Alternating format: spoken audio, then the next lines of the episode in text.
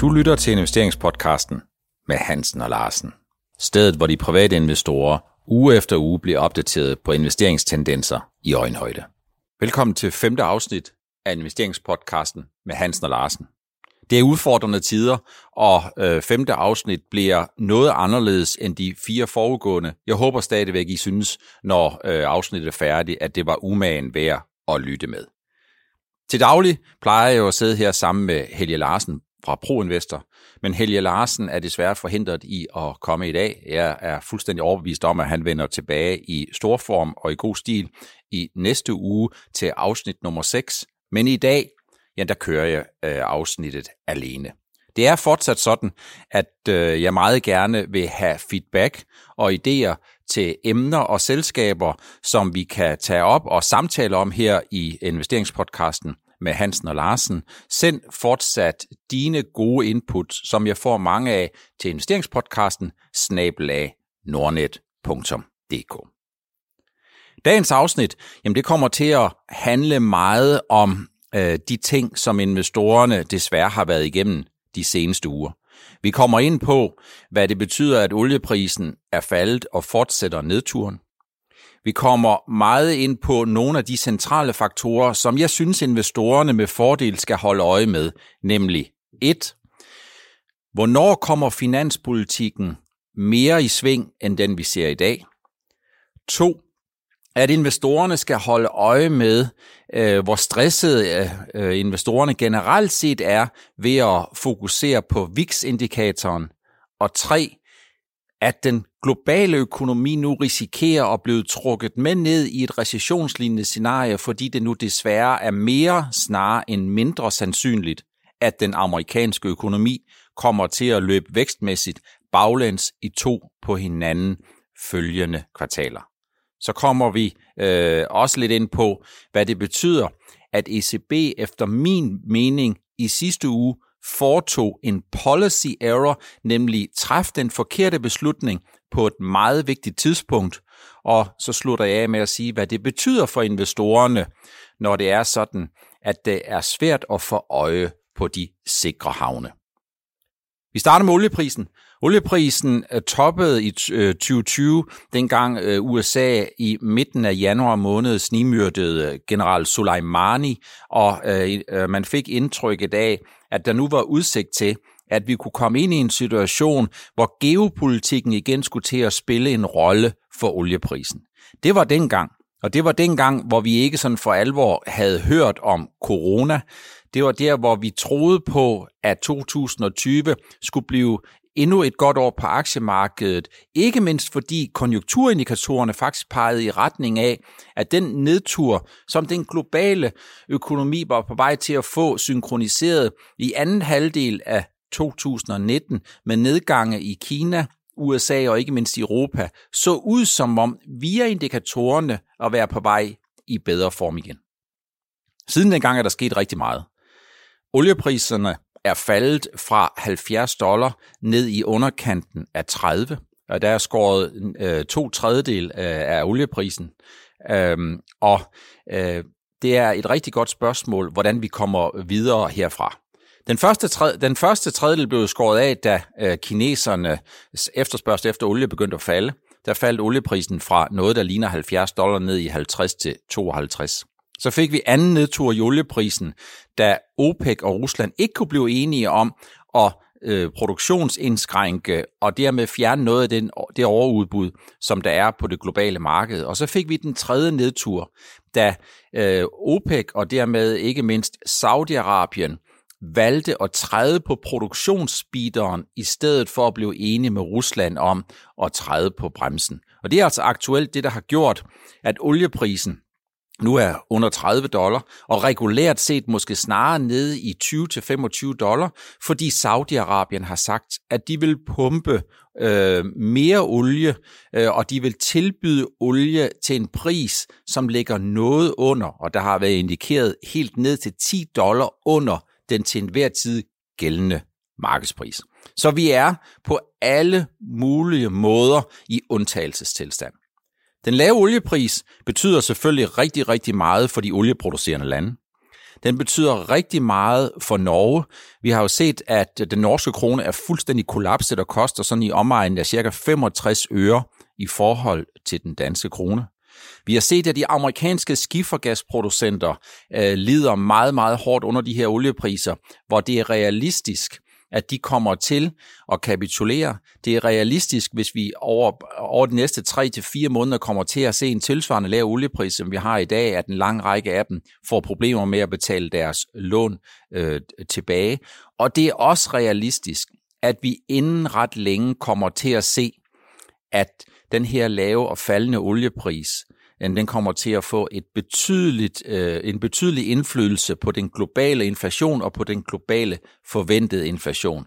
Og det gør altså, tror jeg, at vi kommer til at se, at man kommer til at genoptage øh, opturen på obligationsmarkedet, og vi kommer til at få lidt rentefald igen. Det er jo sådan, at når man kigger på centralbankerne, så har USA de har sænket renten to gange. De har sænket renten to gange uden for møderne med sammenlagt 1,5 procent. Bank of England har sænket renten med 50 basispunkter. Jeg tror, Bank of England meget vel kan komme til at gøre mere. Derimod så har ECB ikke gjort noget. De har efter min mening lavet en policy error, og det kommer vi tilbage til lidt senere. Hvor er vi så nu? Jamen, vi er der, hvor øh, investorerne de øh, sidder og venter på, at finanspolitikken for alvor skal i gang. Jeg har skrevet øh, på nordnetbloggen.dk, hvor jeg forsøger at opdatere jer så godt som muligt hver eneste dag omkring, hvad der sker i den globale økonomi og hvad der sker i virksomheds- og investeringsøkonomien. Der har jeg skrevet et indlæg om, hvorfor det er så vigtigt, at politikerne de kommer foran bolden øh, for øh, i et forsøg på at stimulere økonomierne. Og det er simpelthen fordi, hvis, man, hvis investorerne først får indtrykket af, at politikerne er bagefter og ikke foran bolden, jamen så vil de stressteste politikerne ved at sende aktierne endnu længere ned, indtil vi når et niveau, hvor det går op for politikerne, at risikoen og omkostningerne ved at være bag efter kurven, de er væsentligt større øh, end øh, de omkostninger, der måtte være ved eventuelt at overshoote stimulanstiltagene. Aktuelt set, så er det sådan, at de tilkendegivelser, der har været givet, de har været givet meget på likviditetsmæssig side. De har været både for så vidt angår staterne, men også fra centralbankerne, hvor man siger, at man stiller al den likviditet til rådighed, som der være brug for. Men det, der for alvor kan bagstoppe nedturen, det er ikke tiltag, hvor man øh, stiller øh, noget, der ligner ressourcer på 1-1,5-2% af bruttonationalproduktet til rådighed med hensyn til at stimulere økonomien. Der skal nogle helt andre ting til. Og det, som jeg har peget på, og som du kan gå ind og læse på nordnetbloggen.dk, jamen det er, at i det øjeblik, hvor investorerne får indtrykket af, at staterne vil stimulere økonomierne med noget, der ligner 3-5% budgetunderskud af øh, finanspolitikken, øh, eller i forhold til BNP, jamen det er der, hvor investorerne sandsynligvis vil øh, være øh, mindre nervøse for, hvordan økonomien den kommer til at se ud i fremtiden. Hvis du aktuelt vil se og holde øje med, hvor stressede investorerne de er, jamen så et rigtig godt øh, instrument til det, det er at kigge på det amerikanske VIX-indeks. Det amerikanske VIX-indeks har jeg også skrevet noget om på nordnetbloggen.dk. VIX-indekset, jamen det viser, øh, hvor kraftigt det blæser på aktiemarkedet, hvor investeringsnervøse investorerne de er, og hvor hvilken høj pris, som man er villig til at betale for at sikre sin portefølje af mod yderligere kursfald. På nordnetblog.dk, der har jeg lavet, eller jeg har aftegnet en illustration af, hvad, hvordan VIX over tid bevæger sig. VIX viser den implicite øh, risikoindikator for at dække sig af på optionerne, som er noteret øh, i S&P 500-selskaberne, og som handles på Chicago Board Options Exchange. Når man ser på VIX-indekset og VIX-indeksets øh, udvikling, og man kigger på de her risikoindikatorer, jamen så er der to ting, man skal holde sig for øje. For det første er det sådan, at over lange perioder, jamen så ligger VIX-indekset egentlig og sender et signal om, at der i den globale økonomi og hos investorerne kan være fred og ro og ingen fare. Men en gang imellem, så kommer der nogle spikes, og de spikes, jamen de er der nu. Så store udsving, de kommer relativt sjældent, men når de kommer, jamen så bevæger de aktierne op til et helt hysterisk, øh, eller ned til et helt hysterisk niveau, fordi fornemmelsen for at være i aktiemarkedet, jamen den er altså sådan, at det er ikke noget, man ønsker. Så VIX-indekset viser ikke, hvad der kommer til at ske. VIX-indekset er en refleksion af, hvad der er sket, øh, og hvor meget øh, investorerne har lyst til at forsikre sig mod yderligere kursfald. Når aktierne er styrtdykket, jamen så vil VIX-indekset det vil være eksploderet opad. Det er det, vi ser nu. Investorerne befinder sig i maksimal stress. Det er det, som indekset viser. Historien viser klart, at investorerne kan ikke i meget, længere, meget længe perioder øh, bevare og, eller forblive meget stresset og være i det her stressede niveau. Det er simpelthen øh, sådan, at naturen i indekset, det er som i det binære talsystem 0 eller 1. I lang periode sker der ikke noget særligt, fordi aktier de går op, men i spidsbelastningsperioder, så er det helt anderledes, og det er der, vi er nu.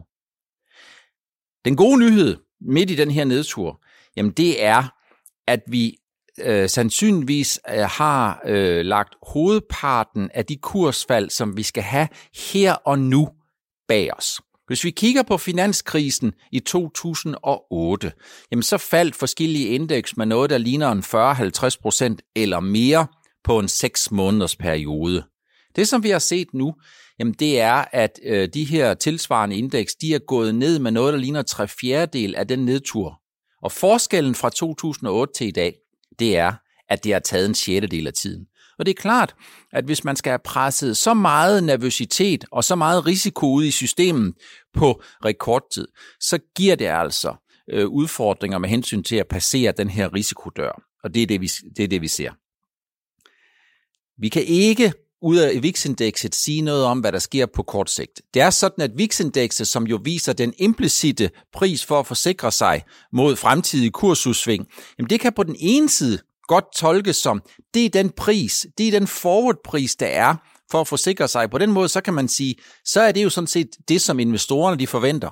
Man skal bare ikke helt tage fejl af, at når investorerne er stressede, når de er meget, meget forvirrede og frygtsomme, jamen så er det sådan, at så er det øh, som oftest øh, en indikator for, at, at øh, stormen raser, og den raser med noget, der er tæt på orkanstyrke. Så vi kan ikke sige noget om, ud fra det her, hvornår aktien de vender. Vi kan bare sige, at på et eller andet tidspunkt inden for en overskuelig periode, så er det sådan, at så kulminerer det her stress. Og hvad er det, der kan få stresset til at kulminere? Jamen det, der kan få stressen til at kulminere, det er jo, at vi kommer til at se globale vækstforecast, som kommer til at vise, at den amerikanske økonomi går i recession, og at den amerikanske økonomi trækker den globale økonomi med ned i recession. Det er det, som økonomerne skriver om nu, og det er det, som jeg tror bliver mainstream, Main Street inden for de næste et til to uger, at man sådan generelt kommer til at få opfattelsen af det, der sker. Det har jeg også skrevet noget om. Tune ind på nordnetbloggen.dk og se øh, under recessionsdiagnose, hvad det er, mine tanker er her. Sådan kort fortalt, jamen så kan man sige, jamen det betyder, at i perioder, jamen så er vi i en øh, situation, hvor når økonomien den går baglæns, så går virksomhedernes indtjening i gennemsnit ned med en 10-20 procent. Der er nogen, der ikke rigtig oplever nogen større nedgang i økonomien, mens andre selskaber oplever en stor nedgang, de oplever underskud, og de oplever, at investorerne begynder at blive nervøse for, om de her selskaber de kan overleve. Men i gennemsnit er en 10-20% nedgang øh, er, er forventelig.